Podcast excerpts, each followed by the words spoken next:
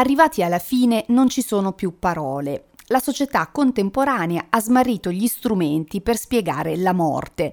È come se eh, sia stata dimenticata, separata dalla vita fin dalla nascita. Là dove c'è morte non c'è più vita.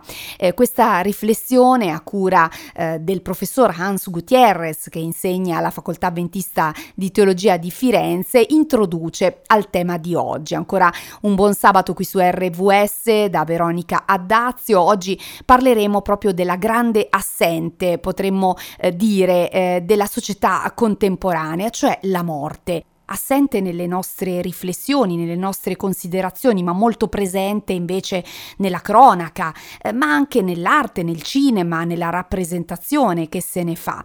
Allora, da un punto di vista biblico, la morte che cos'è? Come viene intesa? Rivolgiamo questa domanda al nostro ospite amico, eh, il pastore avventista Paolo Benini. Bentrovato Paolo. Buongiorno a tutti. Nella Bibbia come si parla della morte e cosa c'è dopo di essa? Allora, è indubbio uno dei problemi fondamentali che l'uomo si pone è: che ne sarà di me dopo la morte? Che, che succede dopo la morte? Questa è la domanda, è la domanda che ci impone la vita, perché eh, tutti quanti noi sperimenteremo la morte e molti di noi hanno sono Sono, sono scampati dalla morte per un soffio. Eh, cioè, abbiamo questa possibilità. Io almeno tre volte. Caspita. Il Signore mi ha protetto da una morte sicura. Il problema è che succede dopo la morte. La resurrezione di Cristo è successa duemila anni fa e noi oggi, dopo duemila anni, di fronte a questa domanda, che non è una domanda che l'uomo si pone solo adesso, ma che si è sempre posto, la filosofia e le religioni hanno cercato di dare delle risposte e fondamentalmente la risposta che ne viene è legata a un concetto fondamentale, che è: alla morte si passa miglior vita. Alla morte abbiamo uh, un passaggio a un'altra realtà. C'è chi dice che questa realtà sarà il paradiso, c'è chi dice che co- alla morte si va alla presenza di Dio, c'è chi dice che la morte è una tappa verso una tappa di una serie di tappe che si realizzerà con la reincarnazione. Oggi questa dottrina ha un seguito enorme. Pensiamo a tutte le filosofie orientali, ad esempio. Come possiamo, di fronte a questa grande offerta che la piazza della, del, dell'esistenza ci offre, Mm-mm. come possiamo avere dei punti di riferimento chiari? Io credo nella resurrezione, non credo nella che alla morte si passa miglior vita, non credo che eh, ci sarà la reincarnazione. Perché non ci credo? Perché Gesù ci ha lasciato una risposta chiara al problema della morte. Mm-hmm. Non solo Gesù ha riportato in vita delle persone che erano morte, vedi Lazzaro, sì. Vedi il figlio de, di una vedova che aveva rimasto solo quel figlio, ma Gesù, essendo risorto, è l'unico che ci dice cosa succede, che, che ci può dire cosa succede alla morte. Il Vangelo non ci riporta domande e risposte a questa domanda, però ci riporta un insieme di lezioni che Gesù aveva dato prima di morire, perché lui sapeva qual era il senso della vita e della morte. Gesù ha parlato di resurrezione di morti. In Luca c'è un brano molto bello: quando tu devi fare un banchetto, non invitare i tuoi amici, i parenti, quelli che possono ric- ricambiarti, ma prendi i poveri, perché la, la ricompensa l'avrai alla resurrezione dei morti. Per cui Gesù, con questo testo che ci riporta il Vangelo di Luca, ha dato una risposta che è una risposta esistenziale, che risponde a un quesito fondamentale che l'uomo oggi e sempre si è posto. Gesù con il suo esempio quindi è la risposta anche in questo caso. Con la sua resurrezione e con gli atti di resurrezione che ha compiuto, egli ha dato una risposta concreta, visibile, pratica al problema della morte. E se volessimo porci la domanda da un'altra prospettiva, cosa succede nella morte, Gesù è l'unico che c'è passato e che è ritornato, per cui ci può dire chiaramente cosa c'è stato, cosa c'è di là. Ecco allora che eh, non è soltanto la risposta a un problema esistenziale, diciamo filosofico-religioso, è una risposta pratica alla, alla questione fondamentale che l'uomo si pone. Dio, il Signore, formò l'uomo dalla polvere della terra, gli soffiò nelle narici un alito vitale e l'uomo divenne un'anima vivente. Leggo queste parole dal primo libro della Bibbia, la Genesi, al capitolo due, versetto sette, in cui si dice che l'uomo è un'anima vivente. Poco fa, insieme al pastore avventista Paolo Benini, che è qui con noi, abbiamo parlato della morte e anche dell'anima, delle varie teorie legate all'immortalità eh, dell'anima. Eh, cosa ci dice eh, la Bibbia a tal proposito? Già questo versetto ci dà un'indicazione chiara. Diciamo che nelle Bibbie moderne praticamente tutte le Bibbie traducono in, in, in, nella prospettiva dell'immortalità dell'anima testi che invece nell'originale danno un senso ben diverso, ma adesso vediamo alcuni testi che tu chiedi. Devo dire che la convinzione che esista un'anima immortale è probabilmente la convinzione che riguarda l'uomo, l'antropologica, che coinvolge qualsiasi latitudine. La maggior parte delle religioni cristiane, la religione islamica, la religione buddista, l'induismo, tutte le religioni, tutte le, le, le, le realtà filosofiche esistenziali fanno riferimento a un'anima immortale.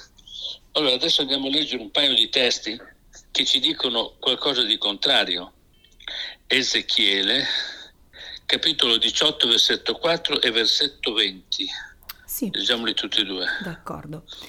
Ecco, tutte le vite sono mie. È mia tanto la vita del padre quanto quella del figlio. Chi pecca morirà.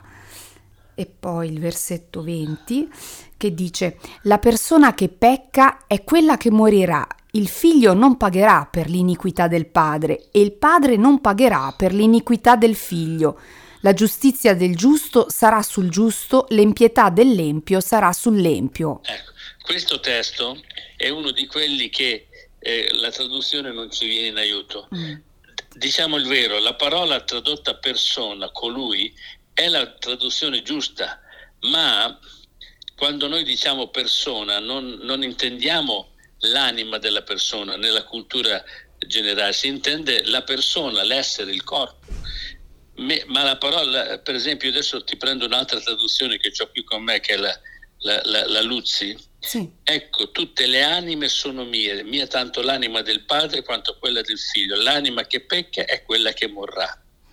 Ora, l'anima che muore, eh, perché nella lingua ebraica, qui siamo nell'Antico Testamento, la parola è nefesh, che vuol dire essenzialmente persona. L'uomo divenne un'anima vivente. È nefesh hayah, anima vivente, tradotta persona. Sarebbe esatto tradurre, corretto tradurre persona, ma bisogna fare il distinguo, bisogna indicare chiaramente, sottolineare il significato di questa parola e come è stata usata nel tempo. E nel Nuovo Testamento Gesù cosa ci racconta a questo proposito? Gesù ha dato una risposta pure lui chiara a questo.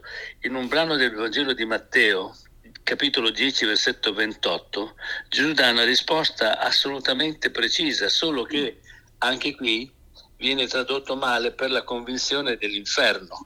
Dunque, dice: e non temete coloro che uccidono il corpo, ma non possono uccidere l'anima. Temete piuttosto colui che può far perire l'anima e il corpo nella genna. Ecco, la parola genna è tradotta e compresa nella maggioranza dei casi come l'inferno. Allora, l'anima va all'inferno, però vive, non è distrutta. Ma la scrittura, quando parla dell'inferno, e non sono tanti testi che usano questo termine nella, nella Bibbia, eh, l'inferno, le pene eterne, il fuoco eterno, non indica un fuoco che dura per sempre. E qui adesso apriamo un'altra, un'altra grande discussione. Eh, ci sono dei testi chiari, per esempio andiamo a leggere un testo in Giuda. Mm-hmm. Il libro forse più breve del... È, è, è un libro brevissimo, c'è qualche profeta minore nel nuovo, nell'Antico Testamento che è breve quanto questo. Il versetto sette. Allo stesso modo Sodoma e Gomorra e le città vicine che si abbandonarono come loro alla fornicazione e ai vizi contro natura sono date come esempio portando la pena di un fuoco eterno. Ecco, qui parla di fuoco eterno a Sodoma e Gomorra, però eh, Sodoma e Gomorra esistevano da qualche parte. Oggi l'opinione più diffusa è che Sodoma e Gomorra fossero nella, nell'attuale zona dove c'è il Mar Morto. Ora, non esiste in nessuna parte sulla terra, eh, soprattutto nella regione della Palestina, della, del Medio Oriente, a cui si riferiscono, in cui sarebbe esistita prossimemente Sodoma e Gomorra, dove c'è un fuoco che continua a bruciare. Il fuoco non c'è più, non ce n'è. Non esiste un vulcano dal cratere di chilometri e chilometri di diametro. E allora, Paolo, su questo tema eh, rovente eh, ascoltiamo un po' di musica e poi ci ritroviamo eh, qui e ripartiamo da questo punto. Il tema che stiamo sviluppando quest'oggi su R V S è, devo dire, piuttosto impegnativo. Eh, la morte, l'immortalità o meno dell'anima, secondo la prospettiva eh, biblica, e anche eh, la genna, il fuoco eterno. Abbiamo citato eh, il libro di Giuda, eh, che ha un solo capitolo, il primo, al versetto sette, in cui si parla di Sodoma, di Gomorra e di un fuoco eh, eterno. Cosa significa fuoco eterno? C'è un testo che lo spiega molto bene: un fuoco che brucia fin tanto che non ha consumato il combustibile. Ora, il combustibile sono i nostri corpi. Una volta che il corpo è bruciato, anche perché si sostiene che va all'inferno il corpo ma non l'anima, eh sì. che l'anima si, si, si va in paradiso o va alla presenza di Dio. Tutti questi ragionamenti necessitano di essere compresi attentamente, perché sono svianti nella maniera in cui sono proposti. Allora, il fuoco di Sodoma e Gomorra è un fuoco eterno, però non c'è nessun fuoco di Sodoma e Gomorra che continua a bruciare oggi. Significa che, come dice un testo di Isaia, l'ultimo versetto di Isaia, sì, il ventiquattro, dunque: quando gli adoratori usciranno, vedranno i cadaveri degli uomini che si sono ribellati a me, poiché il loro verme non morirà e il loro fuoco non si estinguerà, e saranno in orrore a ogni carne. Allora, il fuoco non si estinguerà, questa è un'espressione pure tradotta male. Altre traduzioni dicono: il fuoco che li consuma non si estingue, finché non li ha consumati. Quando la, la, il carburante è finito, il fuoco si spegne. Ora, nella scrittura l'idea che gli esseri umani che si sono ribellati a Dio bruceranno per l'eternità, sono, ce ne sono alcuni, soprattutto che parlano di Satana, che il fuoco sarà nella genna per secoli dei secoli, ma sono dei testi che vanno compresi nell'insieme del messaggio biblico.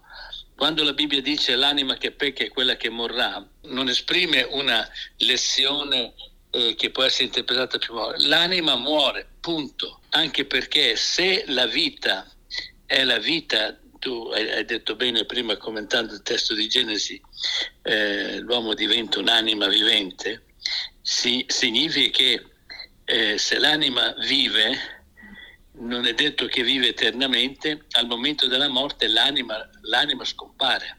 Per chi si fosse collegato adesso, eh, il versetto è in Genesi al capitolo due, il versetto sette, che dice: Dio il Signore formò l'uomo dalla polvere della terra, gli soffiò nelle narici un alito vitale e l'uomo divenne un'anima vivente.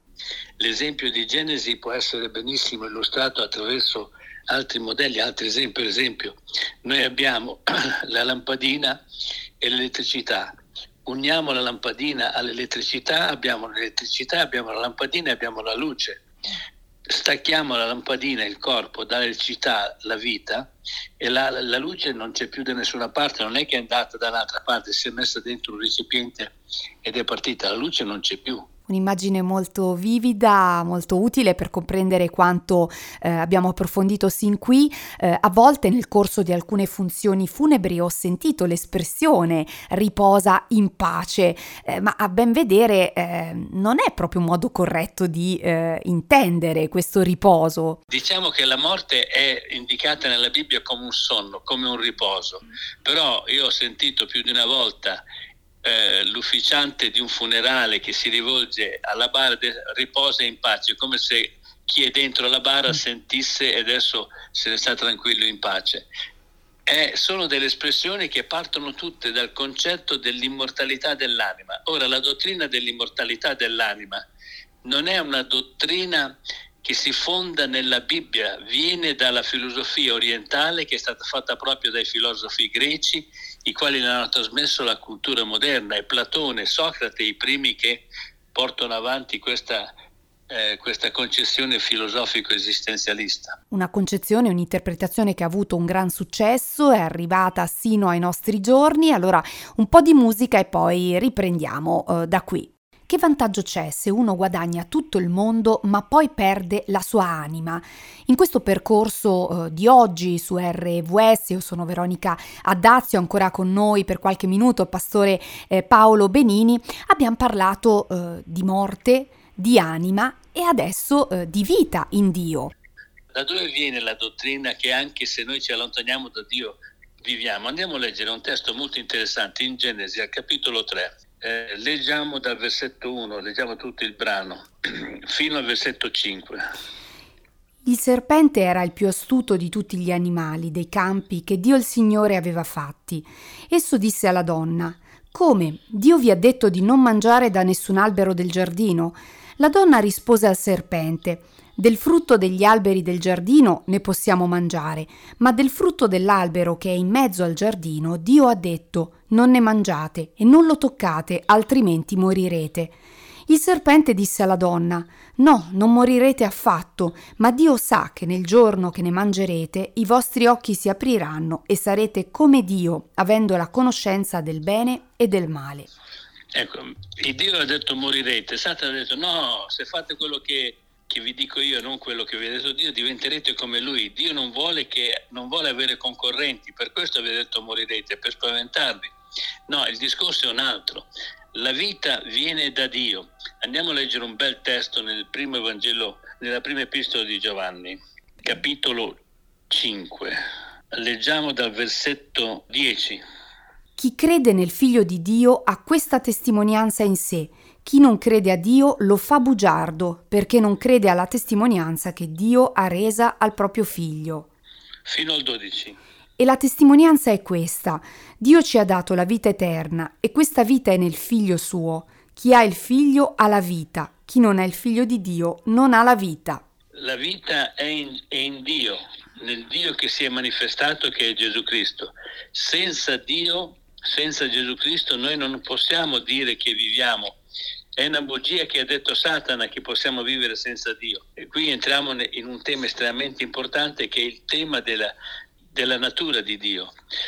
Nell'Antico Testamento avremo sentito dire tutti più di una volta che il nome di Dio è Yahweh, tradotto in malo modo Geova. La parola Yahweh è il nome più diffuso, e più di ottomila volte nella Bibbia c'è la parola Yahweh. Nella lingua ebraica è Yahweh, poi dopo viene tradotta o l'Eterno, o il Signore, o Geova. Questa parola non è un nome proprio come, come Veronica, che eh, significa Veronica e basta, o come Paolo. È un verbo, è il verbo essere, tradotto in un modo che era soltanto presente nell'ebraico antico. Significa colui che è, colui che dà vita. È Dio che dà vita, e Gesù l'ha ribadito: io sono la resurrezione e la vita. La vita viene da Dio, e se siamo lontani da Dio non possiamo in noi stessi avere una vita autosufficiente, una vita autonoma. La vita è in Dio, senza Dio non c'è la vita. E una volta che una persona muore separata da Dio, non ha la vita da un'altra parte, non ha vita al di fuori di Dio. E chi crede che questo avviene, crede qualcosa che non è stato detto da Dio, ma è stato detto dal nemico di Dio, da Satana, come abbiamo letto prima in Genesi. Se così non fosse, sarebbe stata inutile anche la risurrezione dello stesso Gesù. Se fosse vero la conce- il concetto che al di fuori del corpo si può vivere una vita di relazione, una migliore vita, Gesù non aveva bisogno di risuscitare, sarebbe andato direttamente. Però Gesù è risorto. La risurrezione di Gesù è una risurrezione che ci spiega anche in dettaglio cosa succede alla risurrezione. Dopo risorto Gesù è stato toccato, gli hanno dato da mangiare, ha mangiato in loro presenza. Quindi è un modello, un fondamento che ci aiuta a capire qual è il senso della vita e quale sarà il destino che ogni uomo potrà avere. E nelle prossime puntate eh, vedremo proprio che cosa si intenda per resurrezione, eh, un evento che eh, riguarderà ciascuno di noi. Va bene, continueremo questa, questa riflessione.